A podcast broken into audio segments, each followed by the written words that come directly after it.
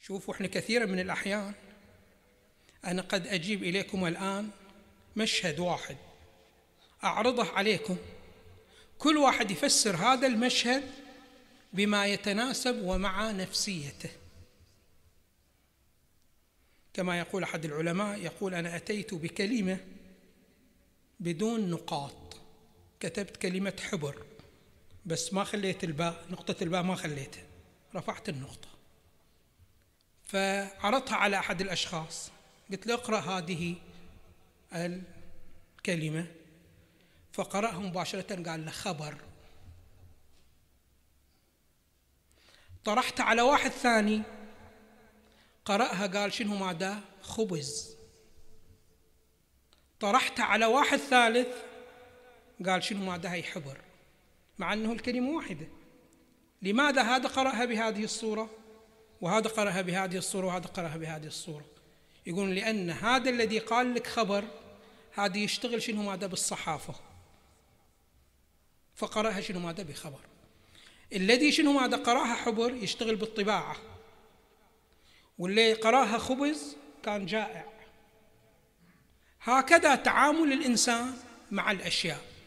ولكن إذا أنت دخلت دورة أخلاقية فلا راح شنو ماذا؟ تعكس ما تشاهده كما هو بعلامات وبقرائن. ما تقرأ أنت أنت في الواقع ما قرأت الكلمة الخارجية. هذا الذي قال خبز والذي قال حبر والذي قال خبر في الواقع هو قرأ نفسه ما قرأ الخارج. فهنا يقولون دائما الإنسان عليه أن يدخل دورة عقائدية. دورة أخلاقية قبل أن يدرس مادة العقائد.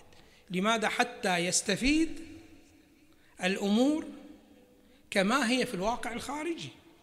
الآن لماذا المنافق صار منافق؟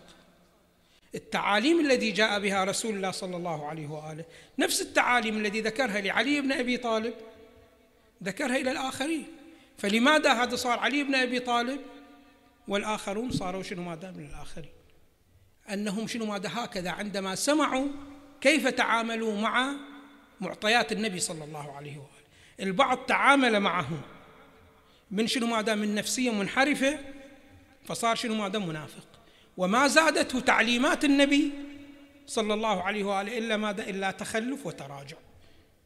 وعلي بن أبي طالب عندما تعامل بنفسية طاهرة استفاد ما استفاد.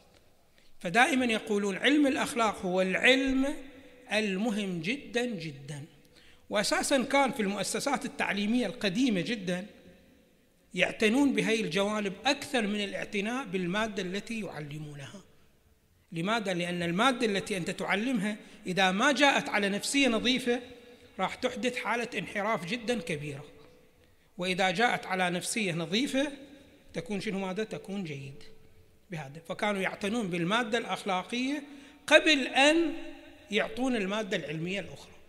ولكن للأسف الشديد الآن المؤسسات العلمية زهدت في هذا الجانب. فلذلك نشوف دائما الواحد عندما يتخرج يزداد جشع للمادة أكثر. لماذا؟ لأن جاءت علوم لا على أخلاق. فحصلت هذه ردة الفعل السلبية. فاذا علم الأخلاق من العلوم المهمة جدا جدا. وعادة هو يدرس قبل علم العقائد. لماذا؟ مو لأنه أهم من علم العقائد ولكن لن تحصل على العقيدة بشكل حسن ما لم تدرس الأخلاق اولا.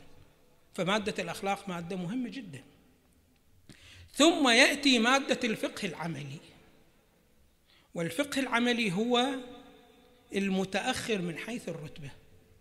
فأول عندك الأخلاق من حي... عندك أول العقائد من حيث الرتبة ثم الأخلاق ثم الفقه العملي. لماذا؟ لأن الفقه العملي هو مؤكد.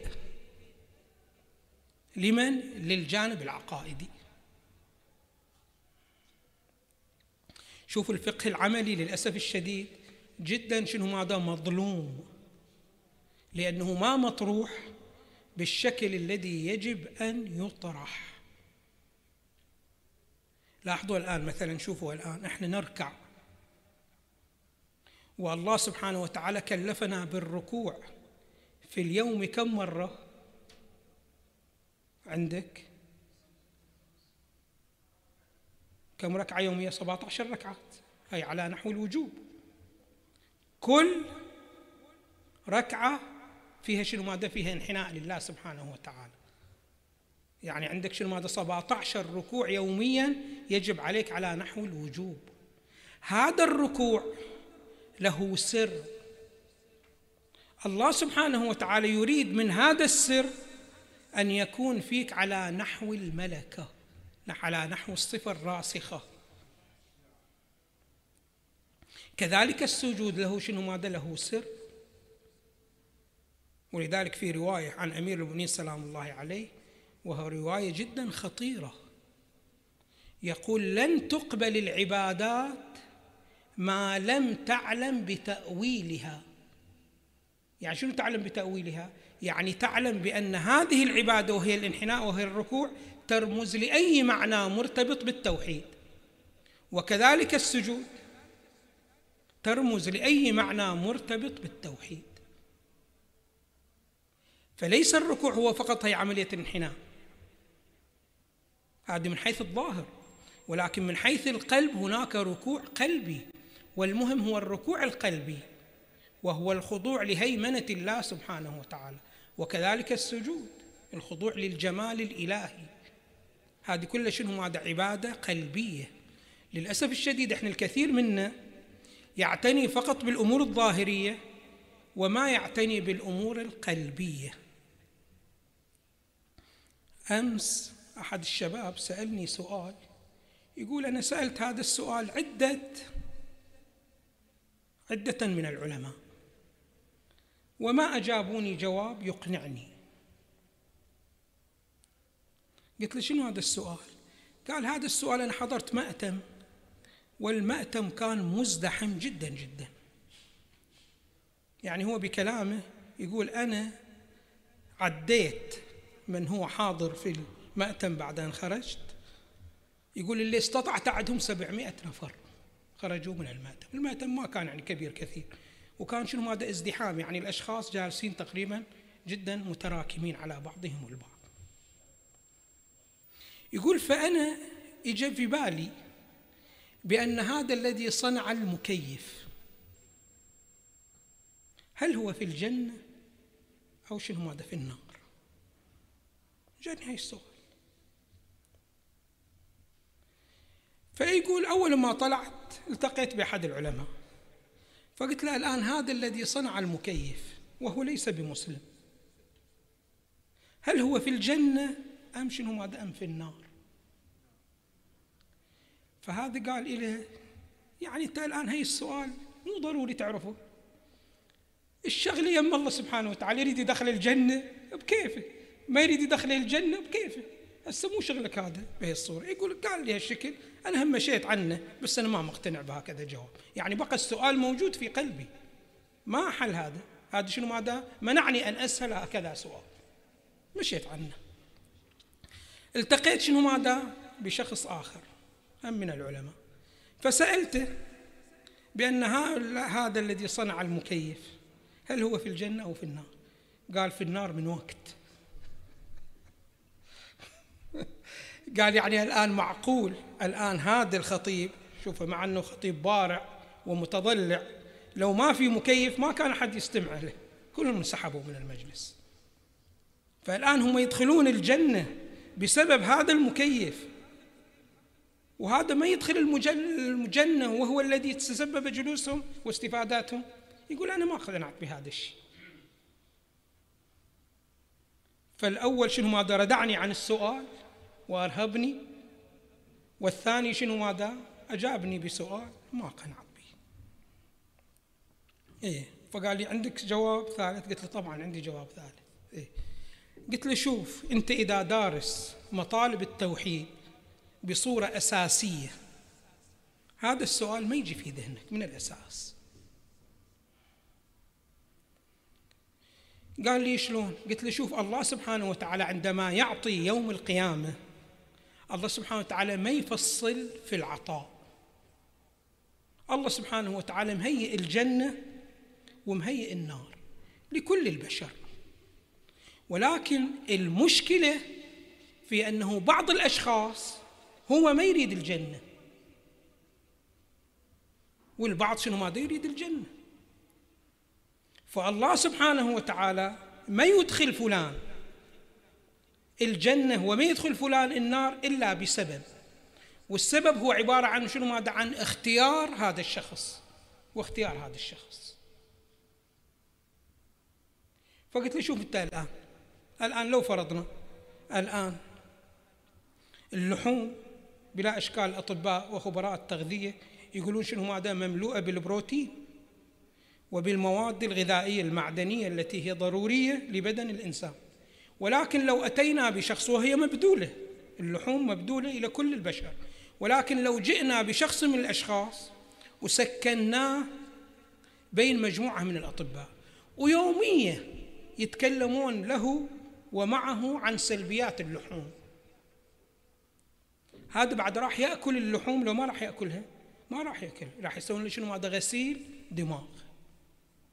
ياخذ كل سلبية عن أكل اللحوم فراح يمتنع.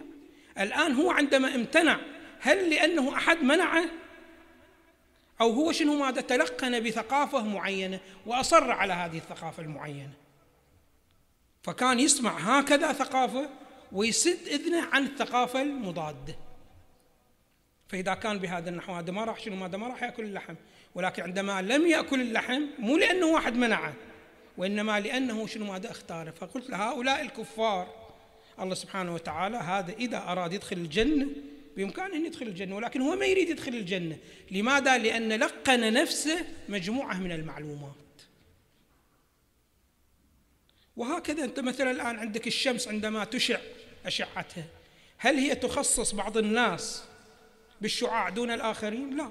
ولكن يجيك شخص وما يفتح له نافذة على جهة الغرب وقطعا شنو هذا في الفترة الصباحيه أو على على جهة الشرق. اذا في الفترة الصباحية غرفته ما راح تحصل على شنو؟ على النور. ولكن هذا مو لأنه أحد منع أشعة الشمس أن تدخل. هو اختار بأنه ما يفتح نافذة إلا على جهة الغرب. فبطبيعي في الفترة الصباحية ما عنده شمس.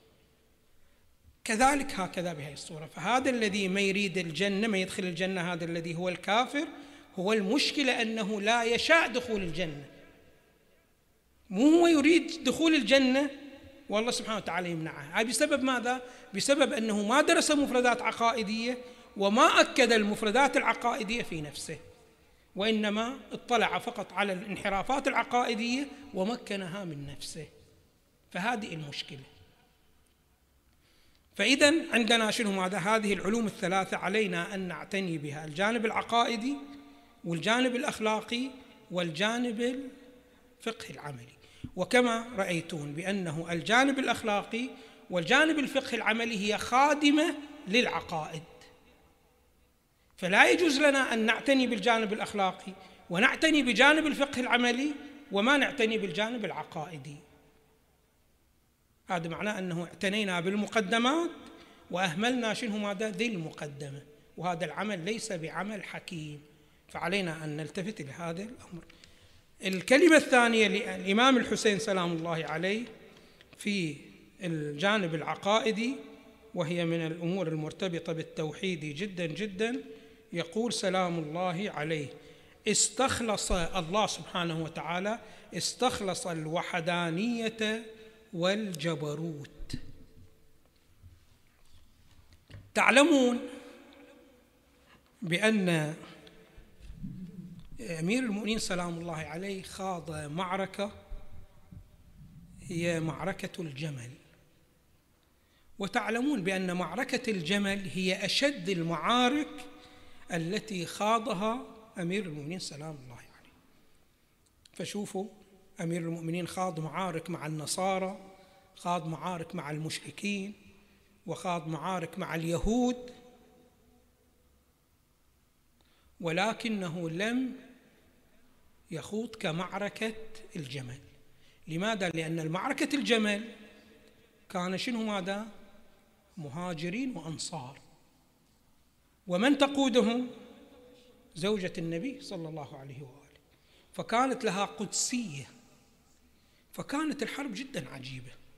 شرسة جدا وصعبة جدا جدا. في أثناء الحرب كان أمير المؤمنين سلام الله عليه جالس. هسه ما أدري هو في حالة استراحة أو في حالة شنو مال التخطيط إلى هجوم على أي حال كان شنو ماذا في جلسة هالشكل. فواحد شنو ماذا إجا إلى أمير المؤمنين سلام الله يريد يسأله سؤال علمي.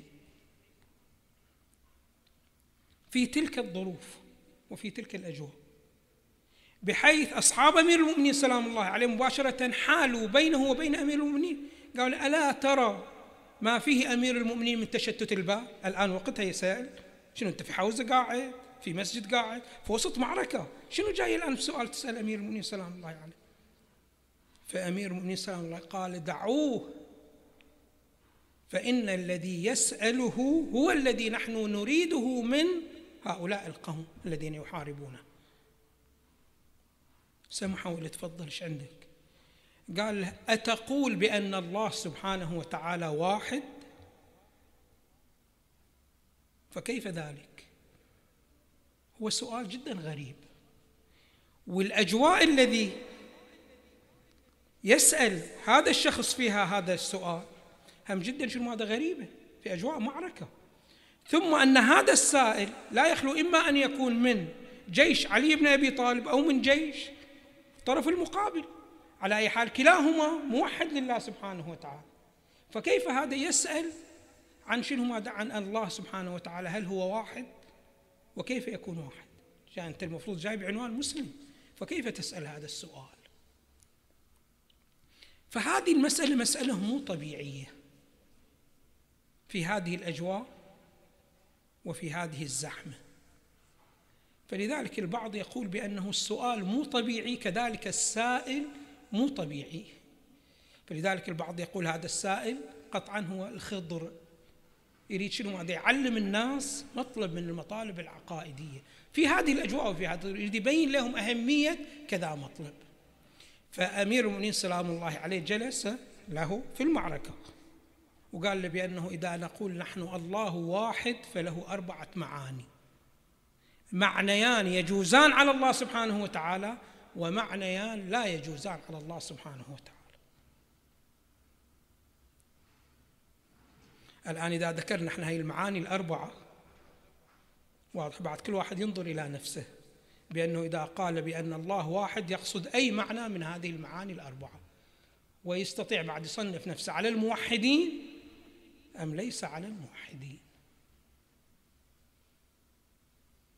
ونحن في كل يوم نقرأ في الصلاة. قل هو الله أحد.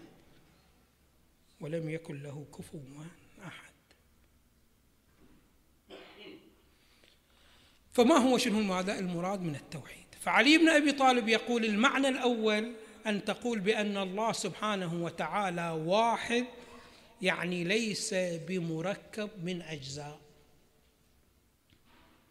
فأنت الآن واحد وأنا واحد. ولكن في عين أنه أنا واحد وأنت واحد مركب من أجزاء. فإنك تشير إلى هذا رأس وتشير إلى هذه رجل وتشير إلى هذه يد فهذا تركيب شنو؟ ماذا من أجزاء. فهل الله سبحانه وتعالى عندما نقول هو واحد يعني واحد كوحدتنا أنا وأنت في عين كوننا واحد ولكن لنا أجزاء. هنا أمير المؤمنين سبحانه سلام الله عليه يبين بأنه واحد يعني ليس له جزء. وهذه شنو ما دام مقدمة إلى أن الله سبحانه وتعالى ليس له ولد كما قال النصارى واليهود إلى آخره. لأن الولد يحتاج إلى اشتقاق جزء يشتق يشتق منه. كما أنه الإنسان الآن أولا حيوان منوي يشتق من والده ثم ينفصل ثم يتكون إنسان آخر. الله سبحانه وتعالى مو بهذه الصورة غير قابل لأن ينفصل منه جزء ليس له أجزاء. فهذه شنو هذا الله أحد الذي نشير إليه في سورة الإخلاص. قل هو الله أحد. هاي المسألة. ثم هذا المعنى إذن صحيح. عندما تقول أن الله واحد بمعنى لا جزء له. المعنى الثاني أن تقول الله واحد يعني لا مثل له. لا مثل له. أما بالنسبة للإنسان فقد يكون واحد ولكن له مثل. أنا مثلك وأنت مثلي. مع أنك أنت واحد وأنا واحد. هذه الوحدانية هل يتصف بها الله سبحانه وتعالى؟ يقولون لا. وهذه يعبر عنها بالواحد العددي. فالله سبحانه وتعالى عندما نقول واحد يعني ليس بواحد عددي. لأن دائما الواحد العددي بإمكانه أن ينضم إليه واحد آخر مثله فيكون المجموع اثنين. الله سبحانه وتعالى لا يمكن أن ينضم له شيء واحد آخر. هو فقط واحد. فإذا هنا شنو الواحد العددي لا يجوز على الله سبحانه وتعالى. وعندهم الواحد المفهومي مثلا عندما تقول أنا وأنت واحد في الإنسانية. هذا أيضا شنو ماذا لا يجوز على الله سبحانه وتعالى. لماذا؟ لأن هذه الوحدة وحدة في الذهن فقط مو في الخارج. في الخارج كثرة. أنت مغاير لي ولكن توصفني أنا وأنت واحد في الإنسان. الإنسانية وين صورتها في الذهن. فيقولون هذه وحدة ذهنية وحدة مفهومية. الله سبحانه وتعالى ما يتصف بها. الوحدة العددية أيضا الله ما يتصف بها. نعم الله سبحانه وتعالى يتصف بالوحدة بمعنى البساطة وبالوحدة يعني معنى لا مثل له. والكثير منا إذا يعطي الله سبحانه وتعالى وحدة يعطيه وحدة عددية. والوحدة العددية غير جائزة على الله سبحانه وتعالى. فإذا هنا الإمام الحسين سلام الله عليه عندما يقول سلام الله عليه استخلص الوحدانية والجبروت. الجبروت يعني القاهرية. فالله سبحانه وتعالى هو بنحو قاهر لكل ما يمكن أن يكون في مرتبته. ما يمكن. لماذا؟ لأن الله سبحانه وتعالى هو الصرف. وعندهم قاعدة فلسفية شريفة جدا بأن الصرف لا يتكرر ولا يتثنى. فهنا الله سبحانه وتعالى مو أنه يمكن أن يكون له ثاني ولكن لم يتحقق الثاني. لا أساسا شنو ماذا؟ لا يمكن أن يكون له ثاني. لماذا؟ لأنه يقولون إذا كان ثاني فهناك تمايز وتغاير. وإذا كان هناك تمايز معناه يكون هو فاقد لحيثية والآخر فاقد لحيثية أخرى. فيمتازان من هذه الحيثية. وهذا واجد الحيثية وذاك واجد الحيثية أخرى. والله سبحانه وتعالى هو ليس بفاقد لكل كمال من الكمالات. فلذلك عندنا موجود في بعض الأدعية يا فاقد كل مفقود. يعني الله سبحانه وتعالى فاقد كل نقص. فهو كمال. فلو فرضنا أن هناك من هو في عرضه معنى أن يكون ممتاز بوجدانه شيء من الأشياء يكون هذا الشيء مفقود في هذا الأمر في هذا الجانب. والله سبحانه وتعالى ليس بهذا فإذا الله سبحانه وتعالى استخلص إشارة إلى أنه من ذاته يأبى أن يكون له ثاني. استخلص الوحدانية والجبروت فهو قاهر لكل شيء يمكن أن يوجد في مرتبته فهو الوحيد في مرتبته.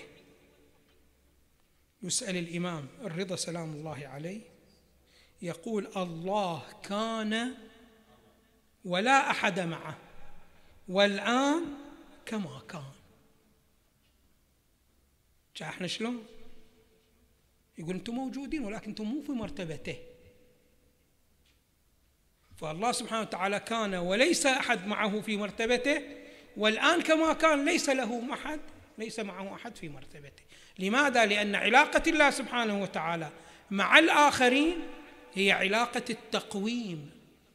ودائما المقوم متقدم على المتقوم والمتقوم متأخر عن المقوم.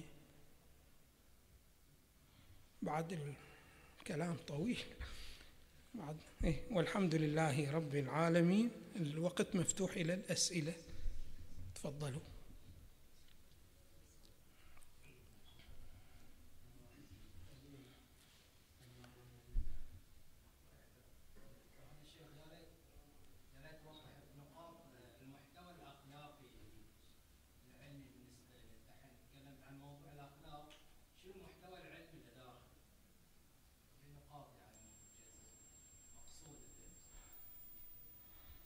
يعني قصدك إجمالا النقاط التي تطرح في علم الأخلاق. إيه. إيه إن شاء الله.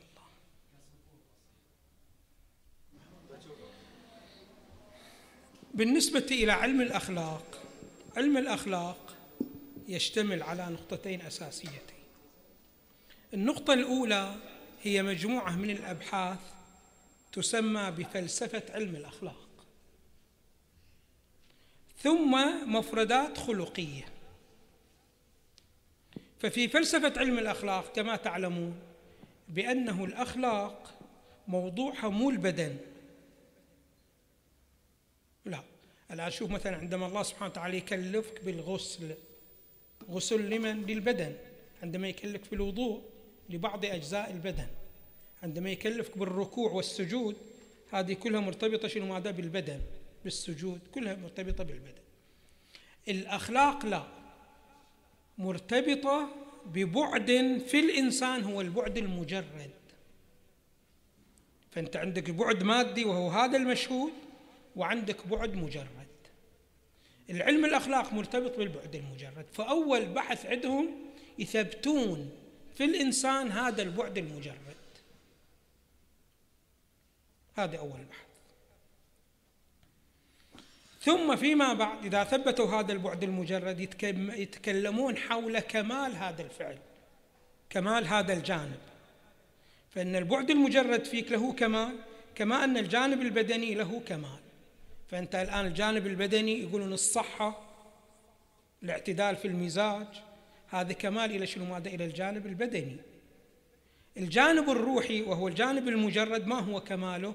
يثبتونها ما هو الكمال ماله. فأولا شنو ماذا يفرضون بأنه موجود ويقيمون الدليل على وجوده ثم يبينون شنو ماذا؟ كمال هذا البعد ما هو. ثم بعدين يبينون الآلات التي هي موجودة في الجانب الروحي. فإنه كما أن البدن له آلات عندك يد هي آلة للبدن رجل آلة للبدن لسان آلة للبدن. كذلك الجانب المعنوي أو الجانب المجرد أو الجانب الروحي أيضا له شنو ماذا؟ آلات. ويعبر عنها بالقوى. فعندك آلة بعنوان القوة الغضبية وعندك آلة بعنوان القوة الشهوية وعندك آلة بعنوان القوة العقلية وعندك آلة بعنوان القوة الوهمية. هي كلها شنو؟ ماذا آلات. ويبين وظائف هذه الآلات. ويبين فيما بعد اعتدال هذه الآلات كيف يكون؟ وانحرافها كيف يكون؟ هي شنو ماذا الأساسيات ثم بعدين شنو ماذا يتعرضون للأمراض. فيجون مثلا الآن الإنسان عندما يكون بخيل. البخل صفة نفسانية. أثرها الامتناع عن الإعطاء وعن الإنفاق. ولكن الأصل هو شنو ماذا البخل هو صفة نفسانية. فيبحثون عنها. ما هو سببها؟ فيبينون شنو ماذا السبب ماله. وكيف يمكن علاجها؟ الجبن. الواحد إذا كان جبان دائما خايف. هذه أيضا لها شنو ماذا؟ لها انحراف في الجانب النفسي لها أسباب. فيطرحون شنو ماذا الأسباب. كذلك الإسراف والتبذير أيضا هذا شنو ماذا؟ مرض نفساني له أسباب. كذلك العصبية سوء الظن بالآخرين هي كلها شنو ماذا؟ أمراض نفسانية لها أسباب. واضحة شلون؟ كلها في إطار علم الأخلاق. فعلم الأخلاق للأسف الشديد من العلوم المهمة جدا ولكنها شنو ماذا؟ مهملة جدا.